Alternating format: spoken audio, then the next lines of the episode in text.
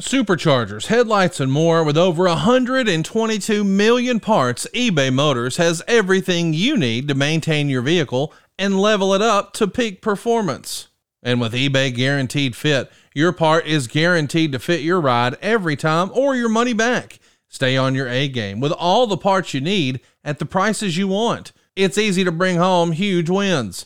Keep your ride or die alive at ebaymotors.com. Eligible items only. Exclusions apply. See ebaymotors.com. When you need mealtime inspiration, it's worth shopping Kroger, where you'll find over 30,000 mouthwatering choices that excite your inner foodie. And no matter what tasty choice you make, you'll enjoy our everyday low prices, plus extra ways to save, like digital coupons worth over $600 each week. You can also save up to $1 off per gallon at the pump with fuel points. More savings and more inspiring flavors make shopping Kroger worth it every time. Kroger, fresh for everyone. Fuel restrictions apply. Jewelry isn't a gift you give just once. It's a way to remind your loved one of a beautiful moment every time they see it. Blue Nile can help you find the gift that says how you feel and says it beautifully with expert guidance and a wide assortment of jewelry of the highest quality at the best price. Go to BlueNile.com and experience the convenience of shopping Blue Nile, the original online jeweler since 1999. That's BlueNile.com to find the perfect jewelry gift for any occasion. BlueNile.com. Hey, hey, it's Conrad Thompson, and you're listening to Grillin' JR with the voice of wrestling, Mr. Jim Ross. Jim, how are you, man? I'm good, Connie. I'm good. Hope you're well as also, and wish everybody a happy new year. You know, we're recording this show on Wednesday. In a few hours, I'll be driving over to Daily's place to do, uh, as we record this, as I said, tonight's show on uh, on uh, TNT. Big uh, Brodie Lee celebration of life is the way I'm looking at it. But uh, it's, a, it's been a hell of a week since the last time we talked. But nonetheless, uh, it's uh, it's been very eye opening in a lot of ways, and certainly uh, I didn't have any clue, Conrad, uh, and I'll, I'll admit it. It didn't bother me to admit this. I didn't have any idea that uh, Brodie Lee was as popular with his peers as he was. It's absolutely phenomenal. It's overwhelming the outpouring of support and love for this guy who kind of stayed off the radar all those years. Uh, to see, uh, you know, and then to find out that you know he was he was universally loved by talents at every level. So uh, we hopefully will do do him justice tonight as uh, on on Dynamite. It's an interesting show. It's got lots of cool elements to it, but the bottom line is it's a celebration uh, of Brodie's life and uh, you know, his little boy, uh, Brodie, he's become quite the uh, the beloved figure yeah. back in the locker room area. Everybody loves a little fart, and uh, he's a he's just personal as hell. Looks a lot like his his eyes, his dad's eyes, and his eyes are the same. He's a he's a cute little kid, and and he's uh, you know, I was with him on Sunday at the Jags game, and you know, we we hugged and talked and I made him a deal that when he wrestles for his first title, that I would announce a match. Oh, that's cool. so you know, that's just me, and you know, I wanted to make him happy, and he thought that was the coolest deal, boy. so, so apparently his dad had been had said nice things about about me, my work or whatever, and the little boy remembered it and and uh, thought it was pretty cool. So I'm excited about uh, what we're going to present tonight uh, again, as we record this on Wednesday, what we're going to do tonight live on TNT, and hope the folks that are hearing this on Thursday, as it normally drops, uh, enjoy the show because we sure tried to make it to, to do uh, justice and honor to a hell of a guy's memory. Yeah, one of the uh, most beloved figures perhaps we've ever lost in wrestling. I, I, was overwhelmed with the response. We actually talked about this off air, but you know, when, when the news came out, it feels like for the next 24 hours, I couldn't log into any form of social media. Every single post was a nice story about Brodie. I mean, this is, this was a special guy who meant a lot to a lot of people. And I'm glad that you guys are dedicating tonight's show to his memory. And I'm looking forward to uh, hearing more about Brodie Jr. in the future. And, and we appreciate all of you spending these challenging few days here with us. We've uh, we've been really busy trying to create some extra bonus content for you. uh, either for adfreeshows.com or thanks to our, our new sponsor, Geico. Uh, we hope that we were able to brighten your Christmas a little bit and getting you ready for the new year. And I think we're all ready for 2021 now, aren't we, Jim? Oh yeah, yeah, I think so. We got it's got to it's got to be better, Conrad, and but we have a chance to make it better. How we live our lives and how we conduct ourselves, how we're smart about our health. You know, this COVID thing is still the biggest issue of all, and and uh, people got they just got to take it seriously.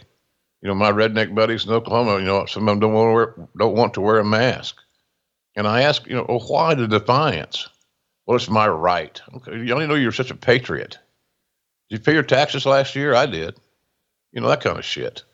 Come on. So we got to be aware and pay attention. But I, we do have a chance to make 2021 a better year and and uh, and and move forward in a positive way. So hopefully that'll happen, and uh, and the world will become a little bit more sane and a little bit more predictable. There's so many unanswered questions about COVID that uh, all I know is it'll kill you, and it doesn't give a damn about your race, your gender, your political affiliations, nothing.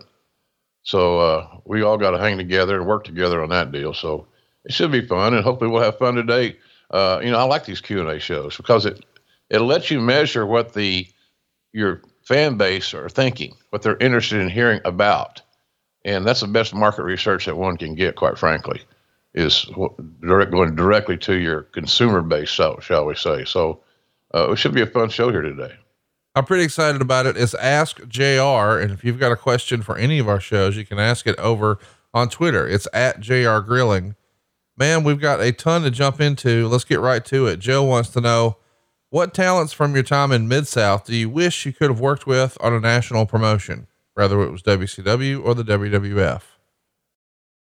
Oh man, well a lot of them got to got there. You know, uh, I wish Doctor Death would have had a uh, started his run in WWE earlier when he was not so uh, beaten up and broken down physically. It's hard to imagine a guy like him who this this week was uh, the 11th anniversary of his death.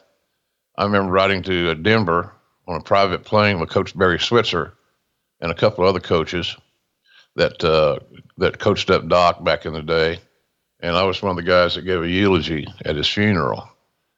And the sad part about cancer is so many negatives, obviously. There's no positives that I could ever think of, but I didn't hardly even recognize him. He'd lost so much weight, probably weighed a buck 80.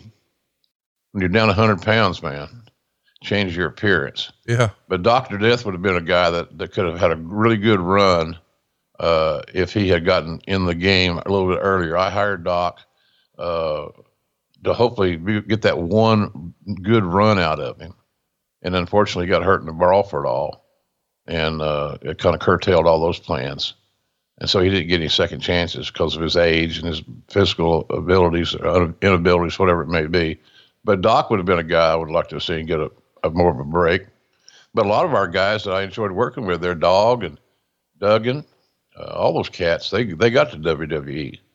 So, but Doc would probably be the one guy I can think of right off the top of my head that could have been a big time contributor if he had gotten the game a little bit earlier in uh, prevents. Conrad from Huntsville wants to know: Do you have any Danny Hodge stories you can share with us? Oh yeah, you know Hodge is my boyhood hero, man. You know when you're he was on TV pretty much every week on Championship Wrestling, four o'clock on Saturday afternoons. And uh, you know I've told this story before. My dad was not a big wrestling fan. Uh, you know my dad would say, "There's not a human in the world can let me stand on that second turnbuckle and hit them in the face cleanly and not bloody their nose or black their eye or chip their teeth. So he thought the he, the business then he's trying to say that the business exposed exposed itself some, to some degree. Uh, but Hodge is a different breed of cat, man. I remember talking to Lou Thesz about Danny. Uh, it didn't start off talking about Danny, but it ended up talking about Danny. When I asked Lou, I said, you know, all those years you were the traveling champion going around the world and everybody wanted a shot at Lou Thesz because you could beat Lou Thesz uh, in an unplanned finish, uh, you you could quote unquote make yourself famous, and uh, and then because you're the champion, you would make a lot of money. And of course, Lou had to protect himself in that regard. So we went over a few guys that he said were, were great shooters, uh, but I, so I, he didn't. He left off Hodge off the list. And I said, uh, What about Hodge? He said, Oh, wait, that's a different deal. You're talking about average guys, tough guys. Then there's another level that Hodge is in by himself. Wow. There's nobody, nobody like him. So, you know, we did a spot show in my hometown of Westville, Oklahoma one time. And, you know, back in the old days, you take all the, you take your star, whoever your headliner was, like Hodge in this case, around to meet the merchants in their stores. Hopefully they'd come out and buy a ticket and help raise the money for the nonprofit that we were working with. And this guy uh, had a hardware store, and he's a little bit of a little bit of a prick. Uh, so he said to Hodge, "So you're the guy that's supposed to be able to break pliers, huh?" So he reaches under his counter and pulls out a box of, of, of pliers of various sizes and strengths uh, and he said, I bet you can't break mine. Because the guy thought the, the, the, the, pliers were gimmicked. Right. And it, nobody had the strength to be able to do that. So he pulls out this box, sets it on the counter. Hodge reaches into the box. He starts breaking these pliers like they were pretzel sticks. He probably broke 10 pair in a matter, seriously, in a matter of sec, less than a minute. He's breaking pliers, just bing, bing, bing. And the guy finally grabs the pliers and box and puts them back under the counter and says, I'm going to send all these pliers back. They must be defective. Oh. So uh, it's kind of insulting. And so then uh, me, being the shit disturber even then, says to, well, you, you've always got a, had a unique uh, meeting today. And I, you know, hope you come to the show tonight. I think everybody should shake hands and, and call it a day or something like that. I'm nudging Hodge. He knows what I wanted. Yeah. So he he shakes hands with this guy.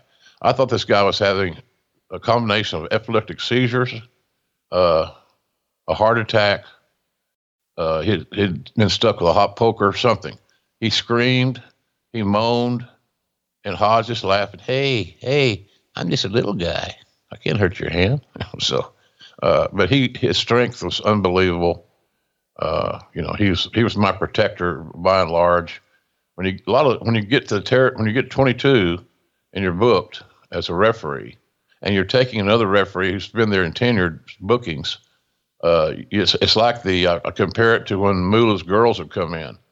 When the women came in, if four women were booked in a tag, then four guys that were on the roster were left off. Right. And, and if you didn't get booked, you didn't get paid. So it's heat on the women automatically because they took some spots and took some pay away from some other guys that were sitting at home trying to figure out how they're going to buy groceries that week. And so, uh, you know, uh, that was the same way with me in a lot of ways because I took Jerry Usher's place uh, in some of these bookings. I was young and Cowboy liked me, and you know he because I could drive I would drive. I could roll a joint while steering the car with my knees. That was a great trait to have in those days, great skill set. And so uh, uh, Danny would was my guardian angel, and and and he made sure that I wasn't bullied. If I was bullied, it was once, and the worst culprit was Bob Sweetan, Bruiser Bob Sweetan, who was a miserable human being. God bless his soul. Uh, not a good person whatsoever, but that that big bully thing. But uh, he he chilled his stuff when Hodge called him out because they were booked together. And the last thing Bob Sweetan, who's a big tough guy, wanted to deal with was an irate Danny Hodge. Nobody wanted to do that. Why provoke this monster? So uh, he was my guardian angel in that regard. I drove him a lot of places. You know, I, I knew Danny had a vociferous sweet tooth, Conrad, and uh, he he would when he wanted a milkshake, it wasn't a matter. Well, let's get it later, or I'll, let's get on down the road a little farther, or I'll stop to the next town. No, that, that would not work. And so I uh, got to memorizing where all the places to get a milkshake was on our on our route when we were driving to Shreveport from Tulsa or or from Shreveport to Monroe or wherever it may be. So uh, he was just an extraordinary human being. People that don't know about Danny or don't have the motivation to research it on, on Google or YouTube uh, are missing out because he was just absolutely amazing. You don't get a, you don't get a guy that's you know gone to two Olympic games, uh, wins the National Golden Gloves boxing championship, never lost a match in college and D1 competition in wrestling, and was never taken off his feet. Think about that. D1 level competition, nobody ever took him down. And the last two years uh, of his amateur career, he pinned everybody that he fought, including in the national. He wasn't he wasn't a Greco-Roman wrestler. Wrestler. He was a collegiate style wrestler that you see on you know on TV from time to time. But he he was just uh, oh hell I don't know. He he won every tournament, the national freestyle, national Greco-Roman, and some other major tournament. And he not only did he win win those tournaments in the span of two weeks, which is a lifetime achievement for a lot of wrestlers. Uh, he won it all via pin. So he was in a whole different class than everybody else. And I said many times, and I stick by it, that the good Lord knew what he was doing because he made Dan a good natured, good hearted, kind man. If he had been a bully like Sweetan or some of the other guys, uh, he would have been so miserable to be around because you knew that he could do anything he wanted to do with you physically and nothing you could do about it, not a damn thing. So uh, I I uh, I have great respect for Danny. He was one of my mentors, and you know, hearing his passing around the Christmas time was really a shock for me because I just he just seemed so invincible. You know, he just seemed like he he he couldn't he he's, he'd be here forever. So somebody asked me about that, and I said the only person that could uh, take Danny Hodge down was the good Lord himself. Nobody else could, and that's kind of what happened. He died of Alzheimer's. You um you obviously spent a lot more time with Danny Hodge. I mean, that'd be an understatement. But do you have any any Brodie stories you could share with us because you had gotten to know him uh, a little better during the Dynamite era, right? Yeah. Uh, well, here's what I here's what I my biggest memory, my biggest takeaway from my my relationship with Brodie is that he was so thankful to finally get this opportunity in AEW to mold his own character in his own mindset. And that's one of the great things about our company is that, you know, Tony Khan listens to everybody's ideas.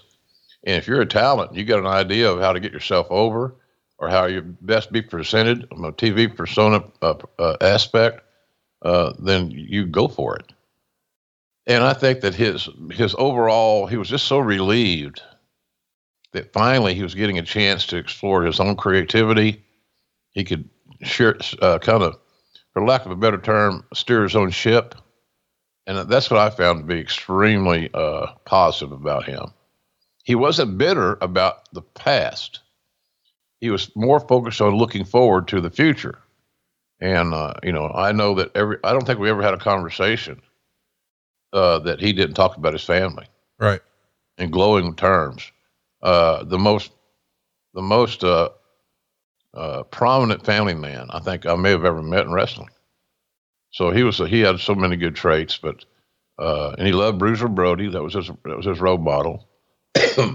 Pardon me. So we told stories about that because I knew Brody when he started his career in the early '70s when he and Stan Hansen were a tag team, and that which falls back to a story about Hodge, Hodge and Jay Clayton. Jay Clayton was a friend of Cowboys, and uh, so he was getting some bookings.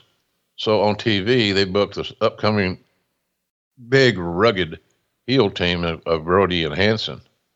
And I remember Brody uh, asking Cowboy, he said, How much you want us to sell for, for these two guys? They're both small.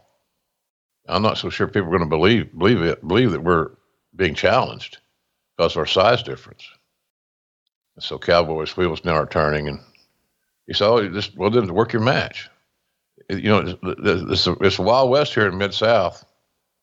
If you want a guy to sell, then you need to create an atmosphere that would would make him motivate him to sell.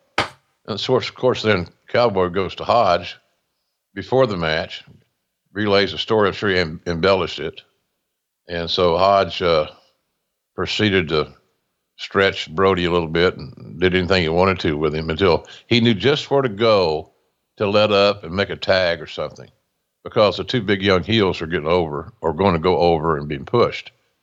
So they were going to beat Jay Clayton. But along the journey to beating Jay Clayton to getting their TV win, uh, Hodge imposed his will just to let them know that he might not be as big as them, but you don't need to don't disrespect me. So that was the, the only time Danny ever got his, got pissed off was when he was provoked. He never went out of his way looking for any trouble. And uh, I kind of see the same thing in Brodie. You can't be this popular if you got a reputation for not being a good person. Right. And so he was he, he was certainly a good, good person, and and uh, I love being around him. His positivity positivity was great. But finally, the great thing about it for me again was he's 40 years old, and he uh, was starting over, so to speak, Right. and excited about that. You know, the match he had with Cody, that dog collar match, was was, was a hell of a match. One of our Oh, yeah. best matches we've ever had on the show. Outstanding. Yeah, so it, all all good all good vibes with him. Always smiling, funny guy, good great sense of humor. That's why I said, you know, I'm going to work today, and I'll tell these young guys, hey, look, it doesn't hurt to laugh. As I said, laughter is good medicine, and and he made you laugh, didn't he? Oh yeah. Remember those times. That's a whole hell of a lot better than than him, you know, not being able to kick out of his of his issues. and uh, you know, I still don't know what I, I haven't seen or heard of an autopsy. I don't know. You know, all I know is he had double lung failure, and his lungs are so bad that he couldn't. He didn't qualify for a transplant. So as I heard the story, whether it's totally accurate or not, I don't know. That, uh, he took him off his machines to see if he could kick out himself, because that's about the only chance he had, and it, it just obviously didn't work. So uh, sad, sad time for all of us. And again, if he he impacted so many on our roster that kind of went off the radar, and so uh, he'll be very missed. And I hope that, like I said, hope tonight's show and the folks that saw it on Wednesday uh, enjoyed what we tried to do in his honor.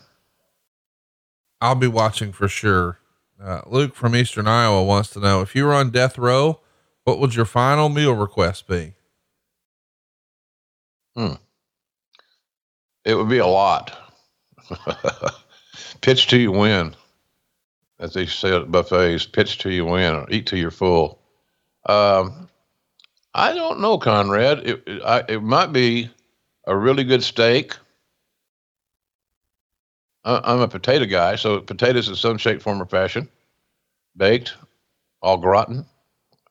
Probably my favorite kind of potatoes are fried potatoes with onions because it reminds me of my mama, and it's made our house smell good. I thought so. Probably steak of some kind. Uh, if I had access to it, my mother, my grandma's uh, uh, uh, cornbread dressing would be would probably be featured. But basic stuff, stuff that I grew up on, stuff I grew up loving, uh, that you can't just get replicated by walking into your nearest diner stuff like that. Probably, you know, my kind of a hodgepodge, but steak, potatoes, dressing, uh, maybe some sauteed spinach. I kind of fond of that too. And I'm sure they would not give me any alcohol to drink, so I'll just put myself in a food coma before I took the last uh, the last steps in that green mile. Rajiv wants to know what's the most rewarding experience you've had in your time in the wrestling business? Hey guys, are you looking for a great Father's Day gift idea? I know I was, and I found it a couple of years ago with Paint Your Life. With Paint Your Life, you get a hand painted portrait created to fit almost any budget, and it's a great gift idea for your mom, your dad, or both. You see, Paint Your Life transforms your photos into a one of a kind, beautiful hand painted portrait done by professional artists. You can upload a photo to create anything you can imagine, maybe in a special location or a favorite pet. There's lots of options. You pick the artist, the medium, and you even get to work with the artist to make sure it's perfect. You get started in less than five minutes, and you can get the portrait in as little as two weeks. You can give the most meaningful gift you've ever given at paintyourlife.com, and there's no risk. If you don't love the final painting, your money's refunded, guaranteed. And right now, as a limited time offer, get 20% off. That's right, 20% off and free shipping. To get this special offer, text the word Ross to 87204. That's Ross to 87204. Text Ross to 87204. Paint your life. Celebrate the moments that matter most. Message and data rates may apply. See paintyourlife.com slash terms for details. Hey, it's Kaley Cuoco for Priceline. Ready to go to your happy place for a happy price? Well, why didn't you say so? Just download the Priceline app right now and save up to 60% on hotels. So, whether it's Cousin Kevin's Kazoo concert in Kansas City, go Kevin, or Becky's Bachelorette Bash in Bermuda, you never have to miss a trip ever again. So, download the Priceline app today. Your savings are waiting. Go to your happy place for a happy price. Go to your happy price, Priceline. Oh man, Hmm. Oh, that's another good one. It covers a lot of ground. I would say, uh, uh, because I can still see her sitting in the crowd in Detroit. Uh, my induction into the WWE Hall of Fame in 2007, because I was inducted by Stone Cold, and we went on first. The audience is fresh. We we're like that first match on the pay per view. The audience is fresh. They're ready you got them from the get go. Of course, you had Stone Cold doing the stuff, and I remember before that induction, one one of the writers or somebody, producers, one of the what do they call them? Uh, seriously, I don't know what the terms are. They change, but one of the writers said, you know, uh, I, I need to look at your speech, or Vince wants me to look at your speech, something like that. And Stephen not written anything down. Total ad lib. Total ad lib and it was fantastic. So I think because I can still, in my mind right now, I can close my eyes and see Jan sitting in the crowd, smiling from ear to ear, with a bunch of my Oklahoma buddies who had flown up to Detroit uh, and, and uh, to go to WrestleMania and the Hall of Fame. Probably was one of the more significant moments because uh, it wasn't an easy ascent for me. It wasn't an easy get to that level uh, for my run in WWE. It was a challenge, and maybe it was supposed to be a challenge. You know, uh, people read Under the Black Hat. And they see, you know, Jr. had some, you know, challenging times, but you know, I think it made me a better man. It might not work for everybody, and if you read the book and you say, "I don't know how you did it," well, then obviously that style would not have worked for you.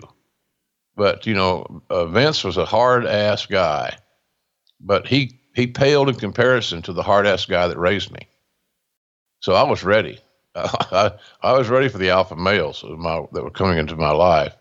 So I think that even though it was challenging, uh, I it made me a better guy. I, t- I learned a lot. Uh, so I think that's kind of where I'd land on that deal. But the Hall of Fame was a real. It, it, it wasn't just the ring. It was Steve being involved. It was the crowd being real receptive it was people crying. It was emotional, and it kind of overwhelmed me. I look back on it. I wish I'd have gone shorter on my speech, uh, but I, you know, can't change that. But it, we were a hard act to follow. Old Stone Cold and Jr. there, thanks to him. So I think the Hall of Fame, Conrad, because there's so many great matches. You know, the the the WrestleMania matches. You know, Bret and Steve and Rock and Hogan and all these things. You know, there's so many great matches. The first TLC on the paper on a uh, at WrestleMania, so many great things. But I think the Hall of Fame probably would be the, the kind of the shining star in all of that. You talked about your book. Josephine wants to know, do you have any plans to write a third book? I think your second book is on the Mount Rushmore of all time great wrestling books with Foley, Jericho, and Bret. Well, it's ironically, uh, Simon and Schuster and their various ancillary uh, uh, branches are pushing for another book. Paul O'Brien, my writing partner, is certainly interested in doing more work. And so I've kind of left it this way. If we can all come up with a, uh, if we can all come up with a you know, a, a, a theme. What would this third book be about? Right. Well, it could be about AEW, or it could be about it could be about a lot of things. Right. Uh, so I th- there's there's discussion about doing another book in 2021. We haven't finalized those discussions because I have yet to be presented something that uh, that intrigues me enough to want to invest totally back into writing another book. So, but if we come up with the right ideas, absolutely. I enjoy it. It's cathartic to me. I, I like doing it. and I like working with Paul O'Brien. He he just recently had a ad free shows uh, uh, gig on your on on on your network. Yeah, talking about your your new book, Under the Black Hat. Yeah, and uh, what a nice man and so talented. He's way above my level, but it's good. It's good for me. But so we're we're talking about it, but casually. But it may happen in uh, 2021. It just depends on getting all the ducks in line and uh, and finding a topic or a theme of a book that we believe would be sellable and marketable. I've often thought about. I, I often wish that I was a cartoonist because all these cl- cliches. You know, you run like a scalded dog, and you know, restaurant quality this and slobber knockers and all these things that uh, seem to be lingering and sticking around over time would be funny to uh, to illustrate with a cartoon and a little story along with it how that's how that cliche came about Right. yeah so something like that maybe but you know but i don't know. I, i'm not gonna it just we're so green and so new in the in the aew world connie that i need a little bit more time there to c- create enough content to to, to add to a book. Right. and we only you know or maybe it's the book is the first aew's first year or something. Hell i don't know. So again there's a lot of ideas a lot of good ideas. We'll see what what sticks to the wall but it is in casual discussion Mayhem wants to know what was it like at the announce desk with Vince in your ear? What types of things was he saying? Did you find it took away from your style and flow having to adjust to Vince in your ear? Of course it did. Of course it did. How could it not? Uh, you know, he Vince would tell you what to say, and and sometimes it would be ill timed, sometimes it'd be right on the money, but uh, it, it's just general stuff, you know. Uh, and normally it was critiquing on, the air live. You can't say that, Jr. God damn it. You know. Okay. Uh, so it was very disconcerting producing announced talent is an art form unless you're the owner of the company then you can do whatever you want say whatever you want don't worry about the the morale of your talent and it was rough it was very challenging very daunting you know sometimes vince would say you know hey lawler's having a bad night jr god damn it sure you got to get him out of it so it, it came to be my fault that lawler was having a bad night in vince's perspective Right. to be honest with you, I don't remember Lawler having too many bad nights. To be honest with you, so you know, but he just, I was, I was a guy he vented to, and you know, a lot of my peers, Mick Foley, Taz, uh, it, uh, Todd Grisham, they, it didn't work for them, and I can understand why. It shouldn't work for them. Be produced during the commercial breaks, or be, don't be produced on live air. Uh, don't be critiqued. Make suggestions and the best producers are guys that come in with a sound bite and uh, you know give you that one idea you know put this over simple or you know continue to you know build him up jr build him up type deal okay that's good i can do that but it was just hard conrad to have somebody in your ear while you're on the air live and you're talking so now you hear the ambient noise of the crowd. You hear yourself. You hear Lawler, and you hear Vince. And so it was it, it was very hard to keep the rudder in the water sometimes. But again, at the end of the day, it may have made me a lot better broadcaster. I'm not sure. It didn't kill me. I didn't like it, but I did, it didn't kill me. Let's, uh, let's do another question here. Uh, this one is from Michael. He says, I'm curious, was there ever a point that JR wanted to be the radio voice of the Sooners? And was he ever offered the job? Would he have taken it? Uh, I that that was that was discussed at one time, casually, and uh, what they wanted was a young guy that could do football, basketball, and baseball. In full transparency, Conrad, I didn't want to work that hard. I, I would I would have loved, still would love to do OU football in this very day. Uh, they're as again as we record this on Wednesday morning, they're playing tonight against Florida in the Cotton Bowl, and, and the OU play-by-play guy is uh, has COVID issues and can't work. His name's Toby Rowland. Does a good job. Good young, good young broadcaster, friend of mine. but yeah, I used to dream of having that job when I was, since I was a kid, because back in those days, you know, the access to the team was through radio by and large. Because they're on TV. Oklahoma in that era when I was young was on TV like twice a year. They Texas and Nebraska, and so uh, yeah, I would have loved to have that that job. And it wasn't for the pay. I, I probably I think I even when we talked about this, I said I'll just donate whatever I'm going to get paid to the to the Sooner Club.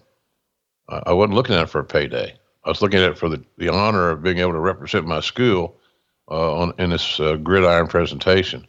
So we talked about it, but casually. I couldn't do with my other schedule, wrestling. There's just no way I could have commi- fully committed to doing all the things they wanted that one hire to do.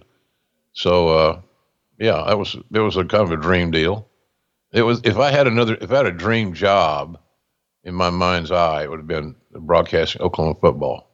Uh, I would have loved it, and and still would like to do it. But you know, my friend's got that gig, and he does a phenomenal job. He's young, uh, very talented, and uh, Toby's doing fine there. So it's not something I'm actively seeking at this age of my life, but it certainly was something that was on big time on my radar from the time I was a little guy uh, until hell today.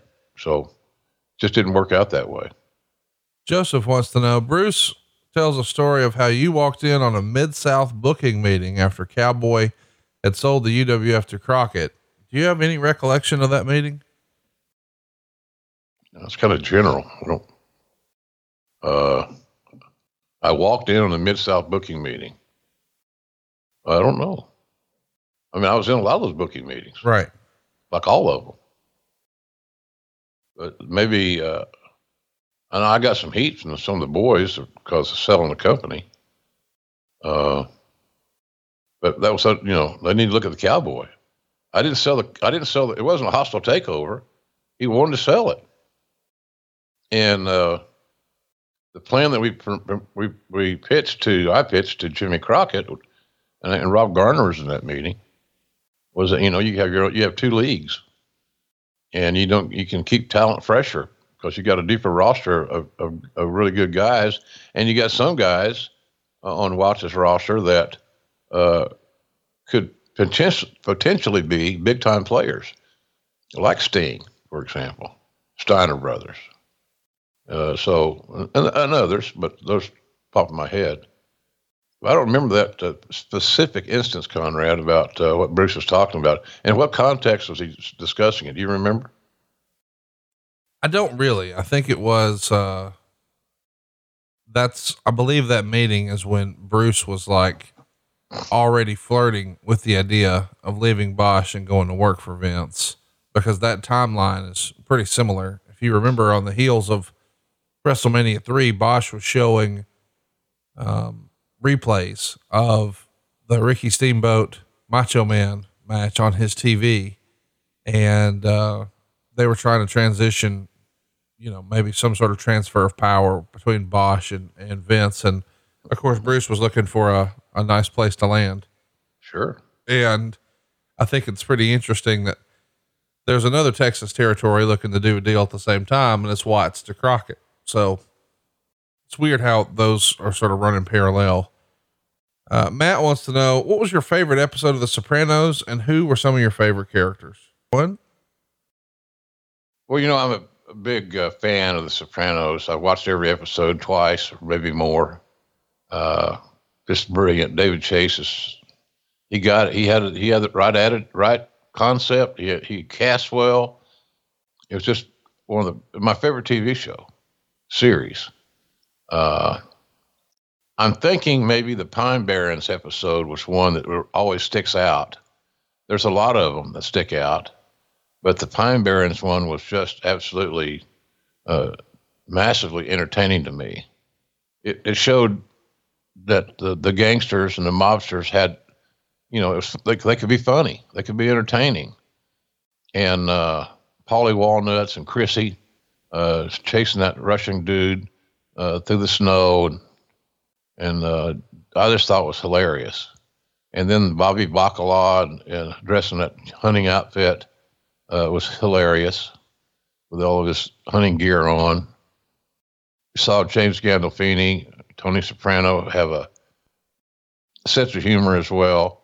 So I'd say that Pine Barrens episode was one of my favorites.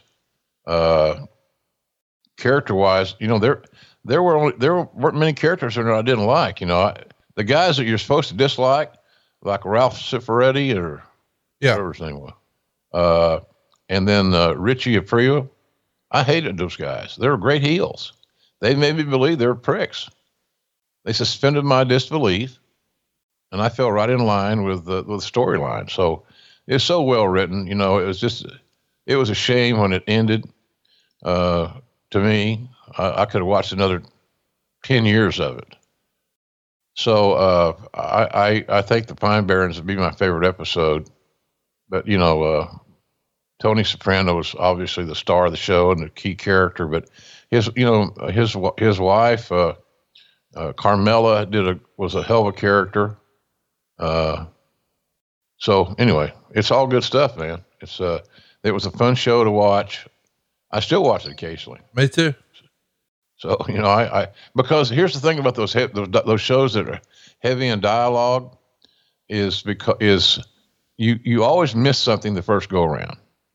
You're either reacting to what you just heard, you're laughing, you're gasping, whatever it may be, but sometimes you miss uh, uh, additional parts of dialogue. So by going back and watching some episodes again, you catch back up. Oh, I didn't, I didn't know they said that. I didn't see the, the look on his face when he did this, whatever. I should have known, type deal. Uh, and that's why I think I like Yellowstone so much. It's got layers of stories. It's got compelling characters with uh, uh, believable and plot and a plausible storylines, uh, storyline and storylines for that matter. So, so that's my new favorite. Uh, it's amazing. So anyhow, I'm uh, I'm I'm a big fan of that show, and there's just nothing that replaces that's replaced. I love Deadwood. My friend Earl Brown played Dan Dority, the heavy, the bodyguard, the heavy for Al Swearingen. But uh, and, and I love that show too. I watched, I got that all on my iPad and downloaded, so I watch those sometimes. So I don't, I don't travel as much as I used to, of course, with the COVID thing, not flying at this point in time. So uh, Deadwood was my closest thing to replace The Sopranos that I've found until Yellowstone. And if you're not watching Yellowstone, folks, I'm not. I don't recommend a lot of TV shows. With all of our tastes are different. This is a hell of a show. So well laid out. You know, it's like Kevin Costner plays the Tony Soprano role, the the patriarch of this massive uh, ranch that's being trying to be marauded by the government and the Indian reservations, and oh, it's just a really cool story. And the characters are compelling. They, they're they're allowed to develop. So when you're getting into watching a show with an ensemble cast, you got to be patient for two or three episodes so you can kind of learn who people are. I remember when Lawler was here at my place uh, for the Cleveland Browns game. We- We sat on my couch and watched. Uh, I don't know how many episodes of Yellowstone. Ten, maybe, because he had already seen all of them, and I hadn't seen any of them. So of course there you get Lawler. Now here, watch this. Watch this. Shut up. Just shut up, Jerry. God damn it. You're, you're killing it for me. so I love Yellowstone. I highly recommend anybody to watch it. And I think the first three seasons are out now on, on demand, so it's easy to access. Uh, Jason wants to know, boy, this is going to get some people talking. One of your releases from WWE came after a panel for a video game, I believe. Rumor was that you were supposed to handle Flair better because he was out of it. You were released and he got a statue. Why'd you take all the weight on that? Uh, he deserves a hundred statues. What the hell? Well, you know that was a that was a bad decisions on my part. I had a couple of drinks, but I wasn't drunk. That was a story. That was that was a lie. That was cover your ass shit. Uh, and when I got to the the shoot, I was the host, moderator, whatever, uh, and I went to the quote unquote green room. The the liquor was flowing like water. I think, oh, this is going to be interesting. So a lot of the guys that did drink had drank too much. Nate and I, I guess, were considered two of those guys. But are you kidding me? you're gonna you're gonna you're gonna set the arguably the greatest wrestler ever over an announcer. Shit, and I wouldn't have done it either. But yeah, that was controversial. Uh, and I, I, I think I got uh, I think I got taken off the team at that point. But it was poorly organized, and I I made bad decisions. Let's just get that out of the way. I, I made some bad decisions. I don't mind taking responsibility for screw ups. We're human, but I got to learn. You got to learn from those screw ups and to move forward. And I, I think I did that. But it was uh, it was kind of funny how that worked out. It was an interesting question. Jr. gets canned and Flair gets a statue. The, the, the phrasing tickled me. My goodness. Yeah. Um, here's an interesting one that we, you and I have never discussed from Kevin. Should Scott Hall have been a world champion had it not been for his personal demons? He was the prototype of everything you'd look for, including on the mic. Oh yeah, absolutely. Uh, it, it, Scott's personal demons the only negative on his on his checklist. Yeah, he had a great mind, still does. Uh, very astute as, as in uh, in the machinations of producing and and uh, in, in joining a wrestling character, angle, or storyline. Uh, but and he could work very well. He was big. He could work with any talents. He could be a big heel or he could be a big uh, baby face. So, but absolutely, the only thing that held Scott back was reliability you know, he was he was such a prisoner to the drugs and the and the booze that he had a hard time uh, getting past that element. That became his identity at certain points of his career, which is totally unfortunate because he was a, a hell of a hand in the ring, really good, and he had a great mind. I'm surprised that, uh, and of course, this may be part of his own his his decision. I'm surprised somebody hasn't nabbed him up and and got storylines or in a creative capacity because I think he's that good.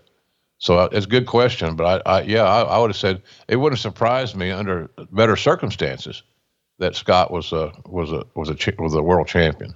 He had the he had the skills, he had the look, he had the aptitude.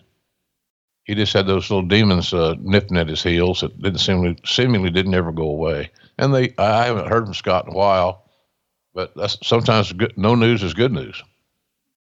Kevin Huntsberger writes, and this is a great question I asked Bruce, and I was fascinated with his answer. If Vince McMahon had bought the UWF in 87 instead of Crockett, how do you think he would have ta- handled talents like Sting, Dr. Death, and yourself? Well, I think he would have saw that, you know, cream always rises to the top. He'd have found a place for everybody, but the, there would have been no two brands. He'd, he'd, he just migrated. I think he would have migrated talent into his roster, and the guys he felt like could draw or or become stars is who would have got pushed. A lot of guys would have been out of work, uh, you know. But the his Vince's WWE roster, WWF roster at the time, perhaps would have been uh, enlarged. Quite frankly, what did Bruce say? He was most fascinated not with the idea of Sting perhaps being in the Ultimate Warrior spot, or maybe Doctor Death being like a big boss man type character who could feud with Hogan and then be his pal. He was most interested in perhaps what Eddie Gilbert could have done creatively with Vince, which I thought was an interesting answer. Mm-hmm. Afford Anything talks about how to avoid common pitfalls, how to refine your mental models, and how to think about how to think. Paula, while certainly you can mess up on a million dollars a year, it is far less likely than it is on $30,000 a year. Right. I would meet wonderful people that were struggling with a budget that was super tight. It was 100% you need to make more money. Make smarter choices and build a better life. Afford anything wherever you listen. Yeah. Well, Vince got new, it'd be new toys. Right. That was kind of the mindset with uh, when on the invasion thing you know, that was so mishandled. But if it had been followed through more objectively and with a better thought out plan, could have made a whole lot more money for the company than it did. But sometimes impatience and politics uh, or, or can be a can be a detriment. But I, he, look, McMahon has has always had a hell of an eye for talent, and he would have found gold in some of these cats he he had cultivated and mined that gold. And a guy like Sting would have been, Matt, he, he's right down WWE's alley. And that early on, young Sting, athletic, vibrant, enthusiastic, looked great, wonderful personality, connects with everybody. Sting would have been a huge star there for sure. I think Doc would have had a good run as a heel, young and athletic. Like I said earlier, you know, we just I hired Doc too late, and you know I don't regret it. We wanted to get one run out of him as a heel, and uh, we thought that would be fresh blood was a good thing. It's the same concept when I hired Mick Foley to to bring him in to work with uh, Undertaker. When you got a seven foot baby face, you got to have big heels that could put that seven foot baby face in some some level of jeopardy. And we thought Mick could do that. He did, and and more. But Doc would have been a Doc would have been a very viable heel, no doubt about that, and would have been a real uh, threat to uh, to Hogan or anybody else in, in that realm. I can only imagine how good the matches would have been between Bret Hart and Doctor Death, uh, if the time timing would and the stars would align, et cetera, et cetera. So, uh, but but Doc, all Doc needed was a manager. He needed the manager from day one because the speaking was not his forte. He was he's fun to be around off camera. I love the guy, still love him. But you know, he needed a Cornette or a Heyman, you know, uh, being his manager. And I think Vince, because of his history with managers and using managers to promote, uh, especially promote heels, uh, he would have found a manager for, for Doc that would have been uh, complimenting. Maybe a Heenan. You know, there's a lot of ways to go back in time and look at those issues, but I think that the, the cream would have that would have rise to the top. Vince would have recognized it, and there would have been some really cool new matches. And that's what any promoter is always looking for what's new that I can present to the fan base that's going to be productive and entertaining. Matt wants to know what's JR's favorite Christmas gift he's ever received. Oh, wow. Well, generally, I would say something for my children. You know, uh, this, for example, this Christmas, my youngest daughter got me an ashtray that's a replica of the OU football stadium in 1955. That's badass. Yeah, I'm kind of digging that. And uh, uh, quite frankly, simple things, pictures of my children, my grandchildren, you know, together. Those are I value those. It's more than uh, my oh that Xbox I got, you know, whatever. Uh, not that. It's it's personal things for my kids. You know, uh, pictures like that. Like I said, the ashtray. I told my kids at Christmas this year. I, they said because uh, they said you're hard to buy for, Dad, and I and I probably am because I'm downsizing. I don't want to, you know, I don't need. I didn't even put up a Christmas tree this year, unfortunately. But I'm by myself, so what the hell? I didn't need a tree. Right. So uh, I don't know. I think uh, I said to them I wanted two things. I want a I want a, a oversized Oklahoma coffee mug which I'm drinking coffee out of right now, and uh, I wanted an OU hoodie. And, and of course, that was before the decision that Oklahoma was going to play uh, Florida, which is just down the road from where I live now. And so I enjoy wearing my OU hoodie and my OU swag around town when I go out to grocery store or whatever. Now I'm starting to get different kind of looks because it's that Florida's so big here. I mean, gosh almighty. They're they're like OU and Norman, like Alabama and Birmingham, or Tuscaloosa. It's just a way of life. So, uh, but stuff for my children, I, I value those pictures again. Things like that are always kind of cool. Let's do a question here from Ben. Did you enjoy your time as an announcer in Smoky Mountain? And what did you think of Jim Cornette and his organization? Yeah, I had fun there. You know, I, I'd kind of been off the grid for a while, and uh, you know, Vince wanted me to help Cornette, and that was the idea. And so, you know, I, I think you know, Corny was a old friend. We've been around each other for a long time, and you know, we knew Vince is smart in the sense that you know there's going to be talents that we're going to be exposed to that we can we might be able to utilize. And the most prominent one that came out of Smoky Mountain was was was Kane. You know, Glenn Jacobs was a Unabomber.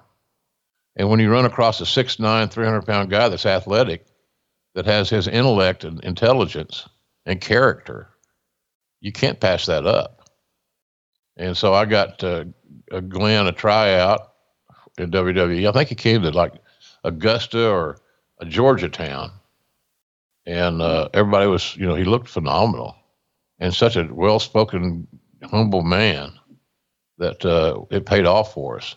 But I enjoyed uh, you know, the version of wrestling was the closest thing that I have experienced uh, to Bill Watts. And so that was what I was used to. That's what I grew up on, cut my teeth on, so to speak. So it was a it was a throwback to uh, a different era, and you know the Corny was so emotionally invested in everything that went on there, every minute, every segment, every talent, every finish, everything.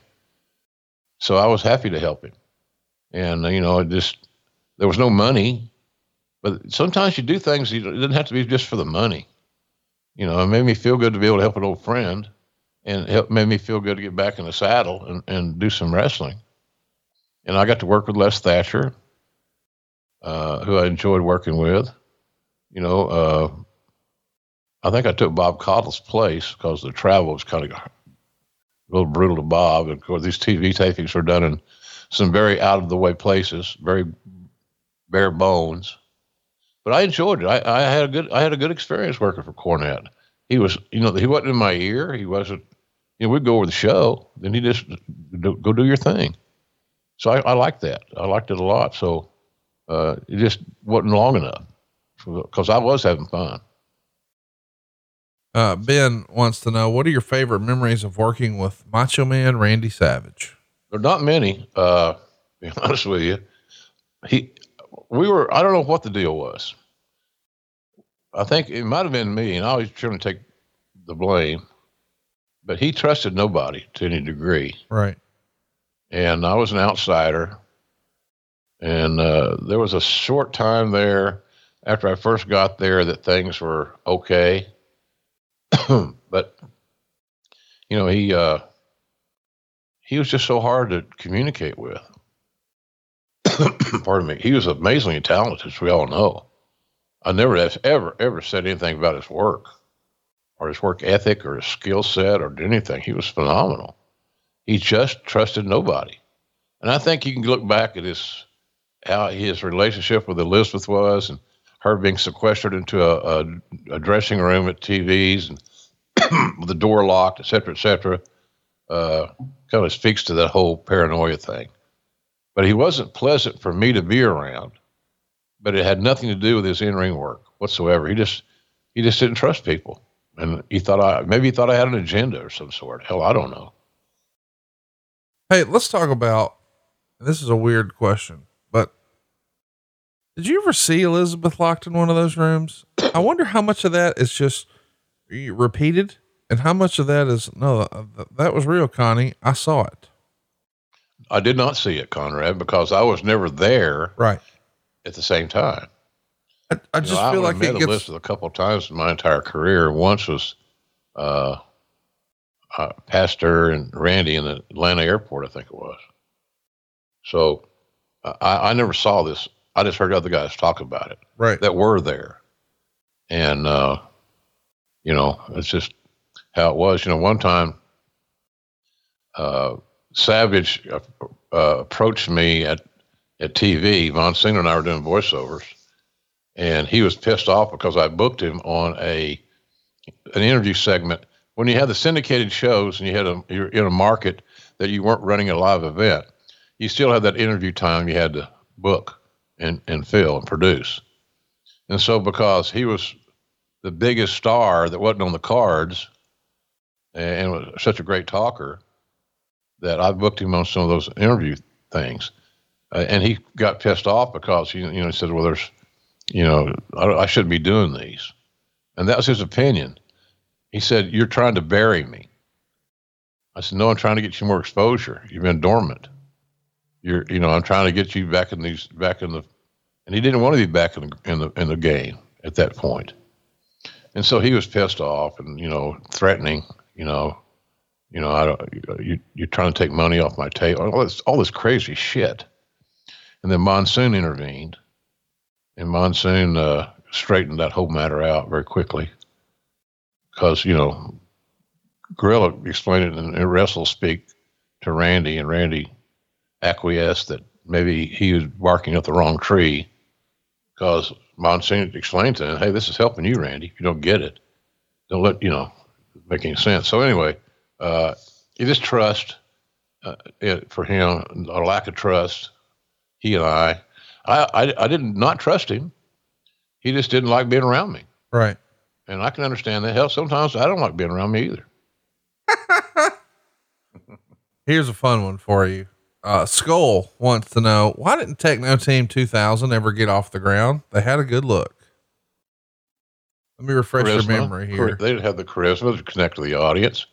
They were a pure gimmick team, and both those kids are good athletes. But uh, you know, it was that rush to find something that was hip and topical and timely and all that techno team. And uh, I don't even know what that meant. It was it was just there. So the kids worked hard, but they didn't click. They didn't have together. They didn't have the chemistry that uh, was necessary to connect to the audience. They just never. Uh, they didn't resonate to the audience very well. And I don't know if that was how we presented them, how they how they followed through, how they presented themselves. It just didn't work. And sometimes it's that way. And it's never an really shouldn't be an indictment on the talent. It's just sometimes things don't work. It's a creative process.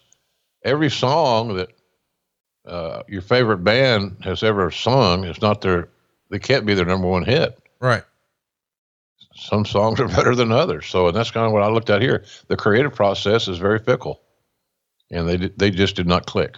And you know, we we thought they had some potential, obviously, or we would have put them on TV and had a gimmick and all that stuff. They just didn't feel natural together. It felt it felt a little bit forced to me. And uh, you know, of course, Eric Watts was in that group, and I've known him since he was a little kid, so I was really pulling for him. But it just it just never got off the ground because they they didn't have the the chemistry together to embrace the audience uh, and, and quote unquote create that emotional investment that you want. So that's that's how I look at that deal. Just uh, decent idea, but it just didn't click. Here's another one. And this comes off of a Ryback tweet. You may have seen that. You may have not, but Skull wants to know a lot has been speculated on VKM's health and appearance lately. Any concerns on your end or is Vince just getting older? Well, he's not a spring chicken like the rest of us uh, in that in that uh, generation. We all have to face up the fact that you know we're mortal, and aging affects people differently. You know the thing about Vince at his age, you know he's still working like he was 25 years old. Yeah. He doesn't stop, and you know, and if, he he only he only works in days ending in Y, and he has no time no time limits. There's no there's no requirements where I've got to get this done between nine and five. But so you wonder sometimes the the how intense he is and as busy as he is and the responsibilities that he has running a massive publicly traded company if it's going to be if it's getting to be too much. I don't know the answer to that question. I'm a lot more concerned about his health than him being able to run the company. And uh, but he will run the company until they bury him. Uh, there'll never be a sellout, or I don't think he'll ever sell the company. I don't think that he'll ever uh, slow down to any large degree. That's just not in his makeup. And if he did, he would not be happy. And I fully believe that uh, people should all strive to find their happy spot, their happy place, if you will. And his happy place is working. It's always been that way. So, uh, and I think that's one of the things that made him so, the company so successful. Vince's unrelenting work ethic. Nobody in WWE has ever worked as hard as the owner. Right. Nobody. And it wasn't one of those deals where, you know, I've known all these, all these promoters over the years. So they started making some good money and then they delegate. They spend more time hunting or fishing or golfing or whatever. And he has no hobbies. He goes to the gym and he works. That's it. He doesn't play golf. He doesn't, you know. I used to kid him about being a, uh, what those guys call that do, that hit those, on, they're on horseback and they hit the little ball with their, with their Oh, mallet. po- polo. Polo, yeah. I used to bullshit about that all the time. So you don't be a, you could be a big star in polo. it's a rich man's game. Uh, but yeah, I think I, I, the only thing, the only thing I'm concerned about is Vince's health, and I only wish it the best. Uh, he helped me a lot along the way, no doubt. But you wonder sometimes if it's, it sometimes are you doing what needs to be done? Or are you doing what you are com- you're you're forcing yourself to do? And so it's almost like an obsession with him to work. And you know, you look, you do a great show with Bruce, and Bruce is right there at the hip, joined at the hip Vince. And uh, which is I'm not knocking whatsoever, but you know, Bruce can would say the same thing. He's unrelenting. He he never stops. And sometimes I know for my own myself, I I I'm leery of slowing down to any large degree. I don't want to take myself out of the game and I want to keep my energy and my focus and my love of the business. And uh, so sometimes maybe I'm a little bit obsessed as well at this stage of life, still wanting to work. But uh, so I can relate to what he's doing. He Right. built that company. And so he doesn't want to see the company do anything but great things. And and and and, and then the, the error, error could be that he believes he's the only guy that can make that happen. Right. Let's uh let's do let's switch gears here because this is going to get people talking and it's not really a, a wrong or right answer. It's just your opinion. Joe wants to know, in your opinion, who is the most influential wrestling family of all time and why? He lists some examples. Is it the Hart family? Is it the Samoan family? Is it the Von Erichs? Is it the Funks? I think you could go on and on. Of course you could. Or is it the McMahons? Oh, well, there's that. Yeah, there's that. All right. Uh, I mean, look, what Vince did with WWF, WWWF, and all the evolutions, national expansion, global expansion. Uh, it's hard to not rank the McMahons as the top family. Right. Now, if you're just talking about talents, you know, uh, you got you can make a case for all those names you mentioned. Certainly the Hart, certainly the Funks, certainly the Briscoes. Uh, you know, everybody's got a there's real- some really amazing talent, amazing families, uh, Conrad. But if you look at the what what family had the most impact on wrestling, uh, it might be in my for my vote would probably be the McMahons because they changed the business. They they elevated pay, uh, and and of course people are going to say, well, you can't always look at the, a, a McMahon glass as half empty, you know. And and sometimes Vince is, uh, I think his run as Mr. McMahon in the Attitude Era have convinced people that he's a total heel. Right. And so I, I think that's uh, erroneous. So I, I would go, and not because I'm trying to lobby for a job. I got a good job, and I got more time on my contract. I'm just not. Uh, I think that they, what Vince did, uh, and his look, his grandfather, his father, you know, he's third generation guy. Right. I just think the contributions he made in opening the eyes to the public and the media and Wall Street and all these things uh, increased uh, the opportunity for a lot of guys to make more money than they thought they'd ever make, and and me included. So uh, that would get my vote. But certainly, uh, there's a lot of great families. Good Lord, just you know, just so many that were influential in the ring. But none of those, those other teams, those other families I mentioned and that you mentioned, they didn't have the impact on the on the business in total globally that uh, the McMahons have created. Christian Holmes says, as 2020 comes to a close, what was JR's favorite match from this past year, AEW or otherwise? Oh boy, I loved uh, I loved uh, Dustin and Cody. That was this year, right? that this year? No, that was last year. Was it? I still loved it. It's a carryover. Um, man, the uh, tag with the Young Bucks and the FTR, I liked that a lot. Yeah, I was going. I liked uh, Brodie Lee and Cody in that dog collar match. Very good. Yeah. So uh, there's a couple of Moxley matches I thought were really good. I'm a big fan of Jon Moxley. So I, I, would- I would say that, but I think overall, just looking back in the, in total, I think the the the Rhodes Brothers match might have been my favorite match thus far that we've done in AEW, no matter 19 or 20 Right. you know, I just thought that was live crowd, you know, the dramatic use of blood, uh, the story behind it. It became very personal and very emotional. It wasn't a wrestling angle, so to speak. It had it was based in reality, uh, the brothers and so forth.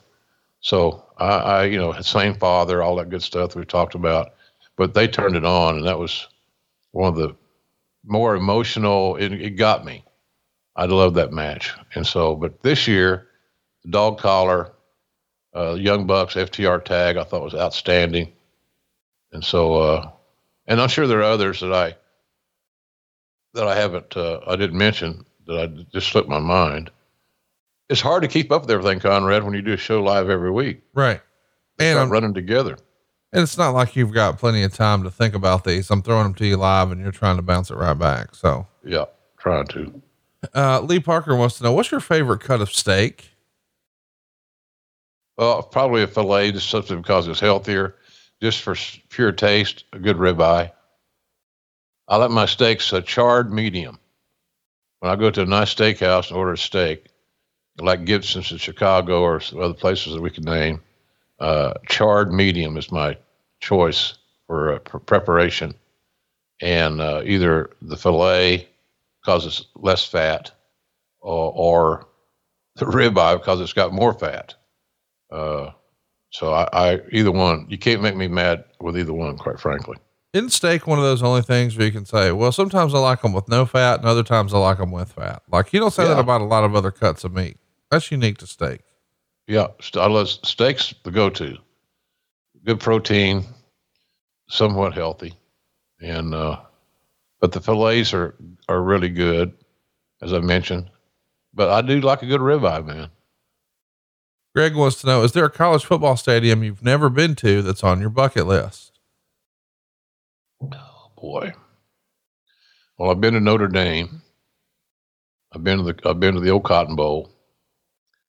Been to Texas A&M on a home game.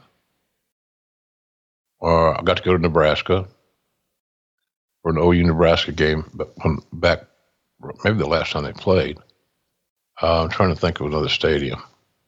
I went to Ohio State with the Sooners. Uh, hmm. I wouldn't mind going to a whiteout game at Penn State. Pretty impressive. No, you, we're talking about having fans back. Right, right. Yeah, you know, but Penn State would be would be interesting. Uh, I was at Neyland Stadium for OU Tennessee. That was historic. I've been really lucky to a lot of these. I went to the Rose Bowl. Uh, most of the major stadiums I've been in, but I think going to that whiteout effect at Penn State always impressed me. Right. Hundred thousand. You know, the ambiance is off the page.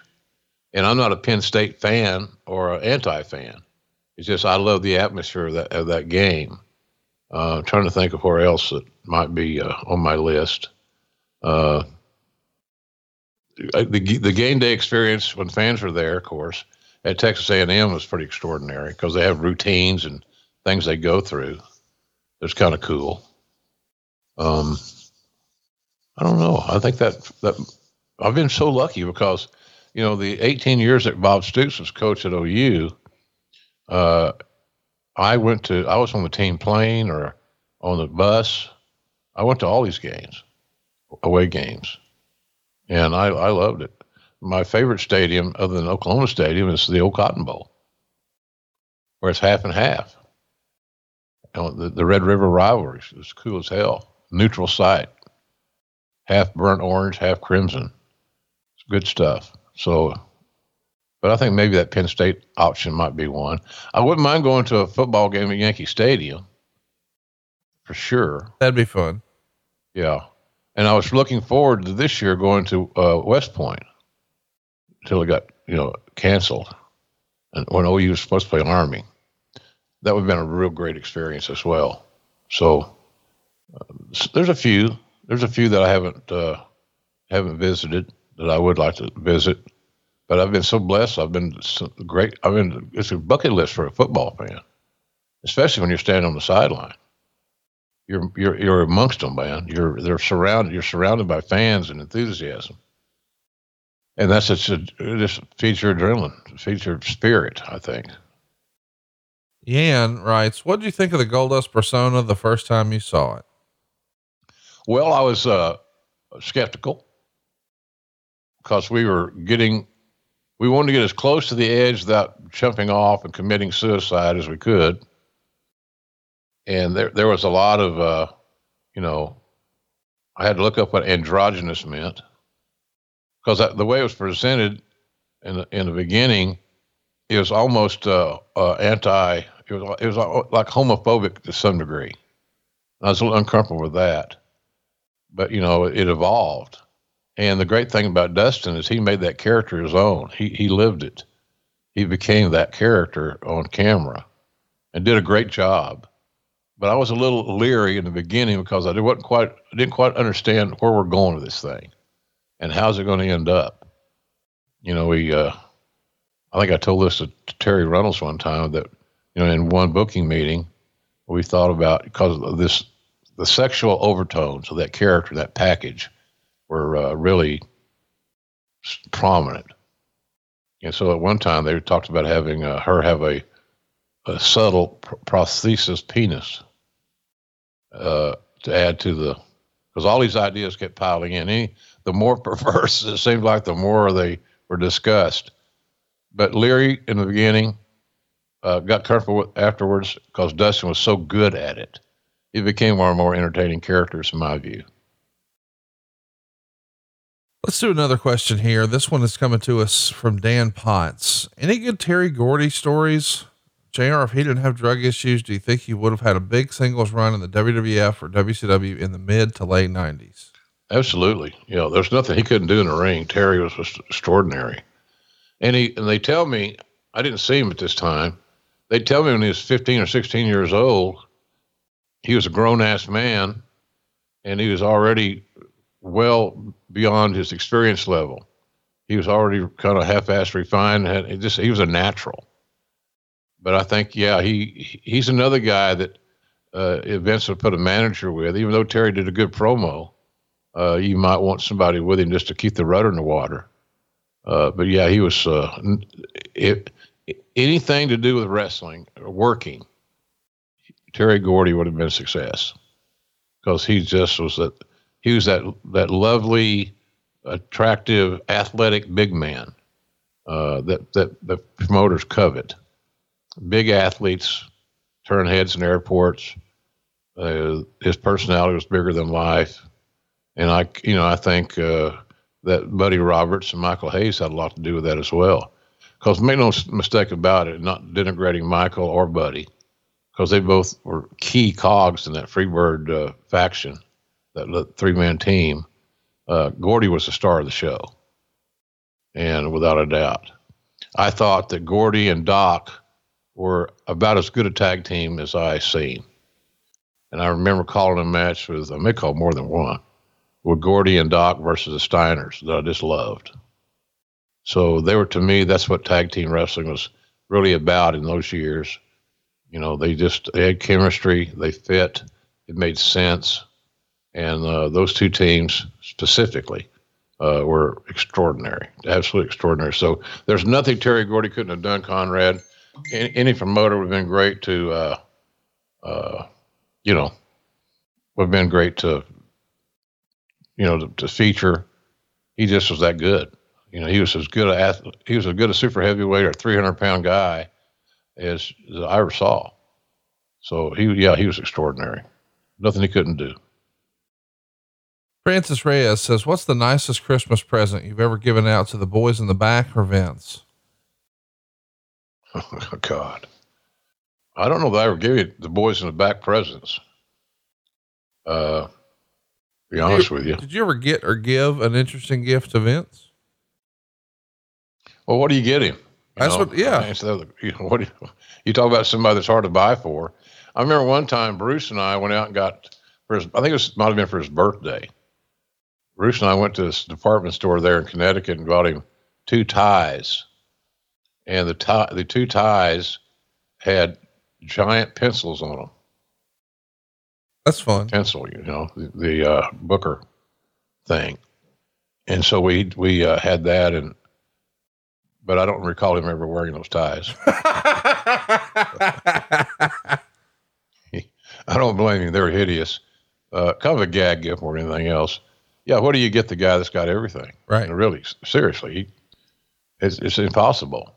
So we got him a gag gift, and that's the only thing. That's the only time I can remember being in a the gifting mode with him. You know, uh, so I think that's it. I don't I don't recall any, anything else, Conrad. Brad on gift gift wise. Brad writes, Do you think wrestling will ever use credits like TV shows at the beginning or at the end? I always wondered that after watching WCW shows in the 80s and 90s with the end credits. I don't know why it's not done, Yeah. except maybe to conserve time and not take a minute or 30 seconds or whatever uh, to run credits. Maybe they perceive that credits are a tune out. Uh, I don't know. But it's hard to hard to answer that. I could see it being a part of a, of the presentation uh, to be more like other traditional uh, television programs, but you know, a pro wrestling broadcast is not really traditional. So uh, I remember when Watts, he had a he had a consultant or somebody, some dude that was helping him uh, to mass market the UWF when we were going to go national, and uh, it was the, I remember it said uh, Bill Watts presents, and uh, on at the top of the show. Bill Watts presents, you know, UWF wrestling. That's the closest we ever got to it with Cowboy. I don't think Vince ever did it. I don't think they even did a Conrad with the Saturday Night's main event, as I recall. I don't recall that. Do you? Not really. So it's not. It's just not something that has been a part of the traditional pro wrestling presentation. Unless something changes, it probably won't be. Uh, but it's a good question. It, it is a good question. I, but I think you said, well, why don't they do it? They just don't want to. You know, it's promoters want the credit, and uh, and that's it, pretty much. You know what? They Yeah. did do it once on, um, what was that called? The Slammy Awards. Because if you remember, it said something like executive producer kayfabe. so I remember that on the Slammy Awards and obviously all the, the old WCW pay per views. But as far as Vince's stuff, I don't remember a bunch of that. Yeah, I don't either. Uh, Derek Hankins writes, got any good stories of bear matches from back in the territory days? Well, one, you know, uh, they had a had a battle royal with a bear, and Watts was in it, and Danny Hodge was in it. So somehow or another, it came down to Watts and Hodge against the bear, and Watts had kind of locked up with the bear. The bear was up on his hind feet, so they're like a collar elbow type position and Hodge goes behind the bear, reaches under his tail, and grabs a handful of short hairs and ripped them out of the bear's ass. At which time the bear uh, screamed, howled, because I'm sure it hurt. Have the hair ripped out of your, your short hair ripped out of your ass. And so the bear then had this adr- big burst of strength and tossed Cowboy out of the ring. And then the bear soon followed because he didn't want any more of Hodge's short hair pulling. And Hodge won the battle royal. That's that's Danny. Danny just having fun. that's like uh, you talked about a Hodge story. We're work we're working in Shreveport one one Monday night in the municipal auditorium. Uh, I'm pretty sure it's Monday night, and uh, Watts is, is the booker and the owner. He booked himself. He's in the main event. Hodge is in the semi-main, the last match before intermission, or at the, how they worked at that time. Sometimes they do an, an intermission and they come back with the main event, and that's kind of what we did that night. So uh, I remember going into the intermission because I was refereeing that uh, Cowboy chewed Hodge's ass out for either going too long or giving the guy too much, something philosophical. And he, he pretty hard on Danny. But Cowboy knew when to back off that deal too. And so Hodge goes into the shower. Well, those old showers had these spigots, you know, the hot water, twist here for hot, twist over here for cold.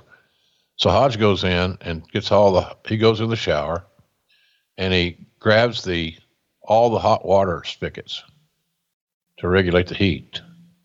And he twisted all the spigots off, stripped them from their, from their, uh, you know, he, he broke them. So Cowboy goes back into that, that babyface locker room after the show's over. All the spigots for the hot water are laying on the floor. So he couldn't take a hot shower, only cold water. So I got my little referee bag and moved across to the heel side. And I took a nice hot shower. But that's Hodge. That was just Hodge doing. You know, he just he. he I'm not going to be. You're not going to talk down to me without any repercussions. So instead of twisting Watts' head off, he twisted the shower faucets off. And of course, he Watts he made him pay for them. You know, the same old shit. But anyway, uh, you know, I don't know what we're talking about there, but nonetheless, those are just crazy ass stories. The bear story with Hodge is, I think that, that that night that that happened, I'm pretty sure it was in Fort Smith at the Jimmy Lott Sports Arena. And you'll, Jimmy Lott, Conrad, you'll could appreciate him. He was a football player from Alabama. Right. And became a uh, wrestler. And then he became a promoter and he converted an old Pontiac dealership, the showroom, all that, to a little wrestling arena. And that's the same building I got paid uh, one night a hot dog, and I wanted a Coke, and I had to pay for the Coke. That was my payoff. So, you know, the guy couldn't give me a goddamn uh, Coke, a beverage. So, uh, it's just funny how you remember stuff like that off the top of your head, or just when you pops in your head, because they're, they're, they're not big deals. They just were, I guess, a little significant. You kind of remember these things. So, uh, but the bear stories, that's a that's a dandy. The the bear guy, the bear man, I can't remember what his name was. He uh, was not happy because his bear was traumatized by Danny Hodge. Here's one that uh, you and I haven't ever talked about before. Silo Sam. Chad wants to know: Did you ever meet Silo Sam? I did not. I've heard the name. He's a big guy, right? Yeah, seven seven. I don't think I ever met Silo Sam. I did meet Yosemite Sam one time on a peyote trip. Oh, I love you for that. Nick Jackson wants to know Have you ever spoken to Warrior's wife at a Hall of Fame? Uh, did, you ever meet her? Yeah, yeah, a time or two. Um, not enough to say we're friends or, or enemies or nothing like that. Just not no relationship there really at all. I always thought she should be sainted because she was married to the crazy bastard. Uh, and uh, she and she endured it, and they had two beautiful daughters. So uh, no, I, but I, I yeah, I've talked, I've spoken to her and had short conversations, just casual and friendly. That's all. Uh, you know, I had, and boy, she's kind of fell, fallen off the grid too, right? Uh, I I don't know what she's doing with the company right now, but I, I think she's still there. Really? Yeah. I mean, I might be wrong. Yeah, I don't know. Well, I hope she is. I uh, I'll tell you later. Chris sends a tweet out that says, "How different would the WWE landscape had looked if Bret never gets screwed in Montreal?" I don't, you know, I've had that question asked of me before, Conrad, and I don't know what the the the answer is. Bret Hart staying on a positive on positive footing in WWE would do nothing but help WWE. He would he would have been great to help uh, mentor and coach up young talents. So if he had not been not left acrimoniously and all those things, uh, it would have been a very a big positive because Bret Hart was so influential uh, to the careers of many talents. Even today, he's a role model, and how he how he does his job and how he performs in the ring is very admirable for a lot of people. So he's uh, it would have been nothing but good results if it, if things had been different, no doubt. So uh, because he was that he is that kind of quality human being, and if you're a wrestler today, and you haven't gone back, and you're you're you're too much focused on how many flips you're going to do or something along those lines, uh, he would be uh, an amazing role model and a guy to watch as many tapes as you could of his, because you could every talent, no matter their skill set or their age, whatever, can learn something by watching Bret Hart wrestle. Uh, Chris has another one here. He says, if Jim was a pro wrestler instead of an announcer, what would his name and his finisher be? Oh God. Well, now we're really getting out there. Hey, Chris, you should put down the bong just for a little while and, uh, or the water pipe or whatever it may be. Uh, you know, I never thought of that for no more than 30 seconds because I just knew that wasn't my thing. I thought I thought I knew where my skill set was lied and what it, how it could be evolved and developed into a living, and it wasn't wrestling. So I don't know. You know, uh, Ernie Ladd gave me the nickname the junk food dog, so maybe that'd be it. Hell, I don't know. But it was never a serious, ever, ever a serious consideration for me whatsoever. There's this little thing called athleticism and a body. and when your body looks like you just had a litter of pups, uh, you may not want to expose it. So, uh, in any event, never an option. Never an option. Uh, Josh Gomez says, Was your I'm a happily married man line during the Attitude Era a subtle Carol Burnett style way to send your love to Jan on live TV? Absolutely. Absolutely. Uh, and uh, same thing when I, somebody would say something in the Attitude Era that was a little off color I'd say something, or I, or I would say something off color, then apologize and say, I know my mom was watching. And she was. Right. So that was a little shout out to her. So, uh, yeah, both mom and Jan got special treatment, especially Jan with that uh, I'm happily married man. Because, you know, I'm working with Lawler. Right. And there's puppies out there and all kinds of things. so, yeah, I, I was just, uh, that was just a shout out. Yeah, it's very observant though for some the the, the fellow to ask that question. Ari wants to know if Mid South wasn't in a recession and Bill Watts didn't have to sell the UWF, what would have happened to the UWF? Could Bill stick to his area and survive against Crockett and Vince? I think what you know, at one time our uh, our thought was to utilize. This sounds crazy, but this young airline called Southwest Airlines was really taken off, and they had uh, towns, uh, you know, uh, airports uh, that where they flew into in various cities, in a in a enlarged region. And so you don't want to be called regional because that's you don't make any money being regional. You got to be national. You got to have enough TV stations to to sell time nationally and so forth.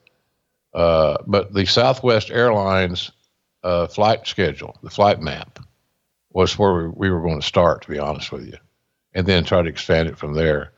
Uh, we had a good success in local syndication. Our, sh- our TV shows got great ratings in most markets. So uh, we thought we had a chance to build a foundation there.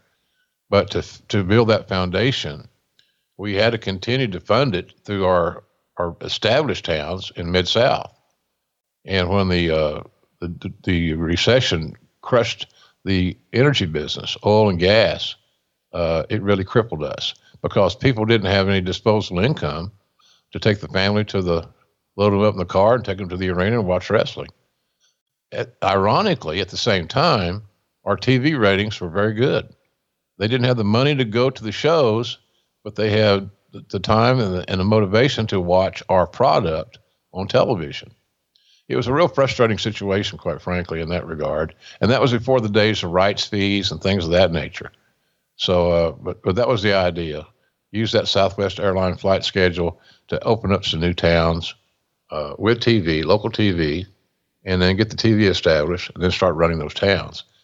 And at the same time, uh, a lot of those towns were uh, world class towns. And world class had its ups and downs, like we all have. And so we thought that that was a, that was vulnerable.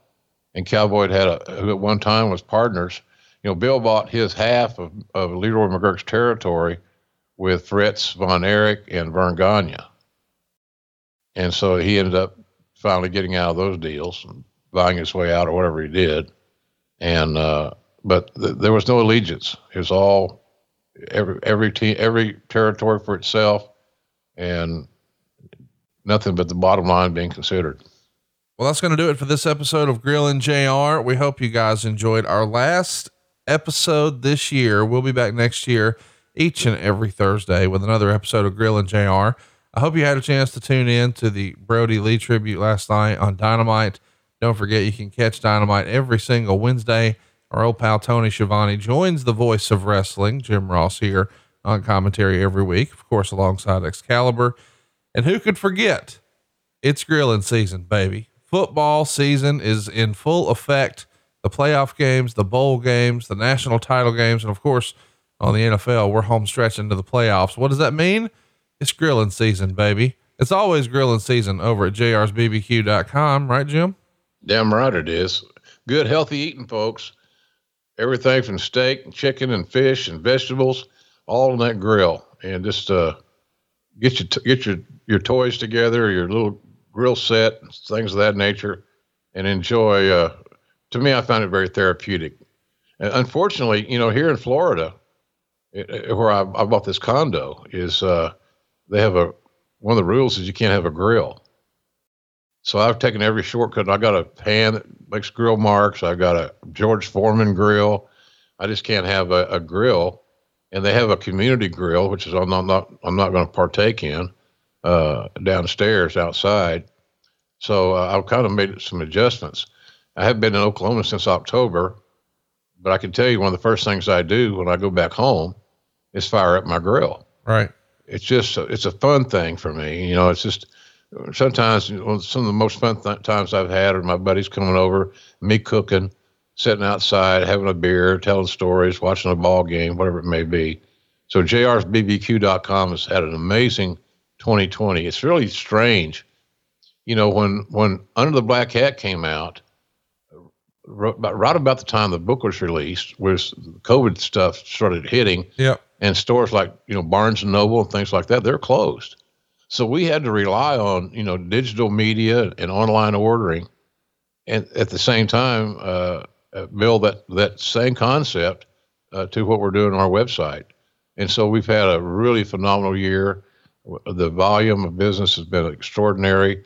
Stephen Link's done a great job there, uh, taking care of that uh, business, especially in my absence. And we're, you know, we made it work. We we used FedEx. We shipped books to Florida, and I signed them and things like that. Uh, we made it work. We had to. There are things we couldn't do marketing wise because of the COVID issues. But uh, we're open for business at jrsbbq.com. And, and like Conrad said, it's, for many of us, it's always grilling season. Yep. You know, we, we've, we found a lot of lovers of our seasoning, uh, mustard, ketchup, things other than just the barbecue sauce which our original JR's original uh, is my uh, our top seller. So it's been a real good experience. It shows you what hard work and customer service will do for you. So we, I'm very grateful. I really am very, very grateful to all the folks, many of them that are listening here today and listen to us on a regular basis, uh, for their support. You didn't have to do it. You didn't really, you didn't have to do it, but you wanted to do it. And then you discover pleasantly that hey, this this stuff's not just a gimmick deal. It's this tastes real good, pretty good stuff. So it's been a been a good holiday season. We've been very blessed with that, and again, I can't thank the folks that are listening here today enough for their support, and hope they'll like our products and we'll become your sauce. That's the idea, repeat business, and we're going to earn that repeat business by continuing to make good stuff and and serving our customer base uh, as pleasantly and as professionally as we possibly can. So big thank you to everybody. We appreciate it very much. and of course, Conrad, our, our podcast is it's it's been a, we've had an amazing year. The podcast has grown like crazy. It has. It's Yeah. been a great year, and we're excited that you know we got our contract to renew our show through 2021. So we're looking forward to another big year next year, and hope That that you guys get a big us. raise. Yes, we did get a little bit of a raise. You'll be glad to hear that. Yeah, We, uh, we- we're we're very blessed. Both of us are very blessed. Oh yeah, Two Southern boys that like fried food. We're making it work, and it's just hard work and being true to your game. we're uh, we're having a lot of fun talking all things wrestling with you. We're mapping out the entire year. We've pretty much got the framework in place, but uh, we'll go ahead and and share all, of our plans uh, early and ad free over at adfreeshows.com. Of course, normally you get video along with your audio uh, because of the holiday season and some scheduling issues. We did not, we were not able to capture the video today, but we will be back next week. And we've got a really big January, February, March. I can't believe that we're almost back. You know, we're like a year deep in COVID. WrestleMania will be here before you know it. And uh, we've got lots of fun stuff to talk about, including we're finally going to cover WrestleMania 17 this year here on the show, which is probably one of the biggest WrestleManias ever, right, Jim? Yeah, one of my favorites for sure. The venue, the Astrodome, magnificent. Grew up watching games in there. Love you, Blue. Coach uh, uh, Bum Phillips, the great Earl Campbell.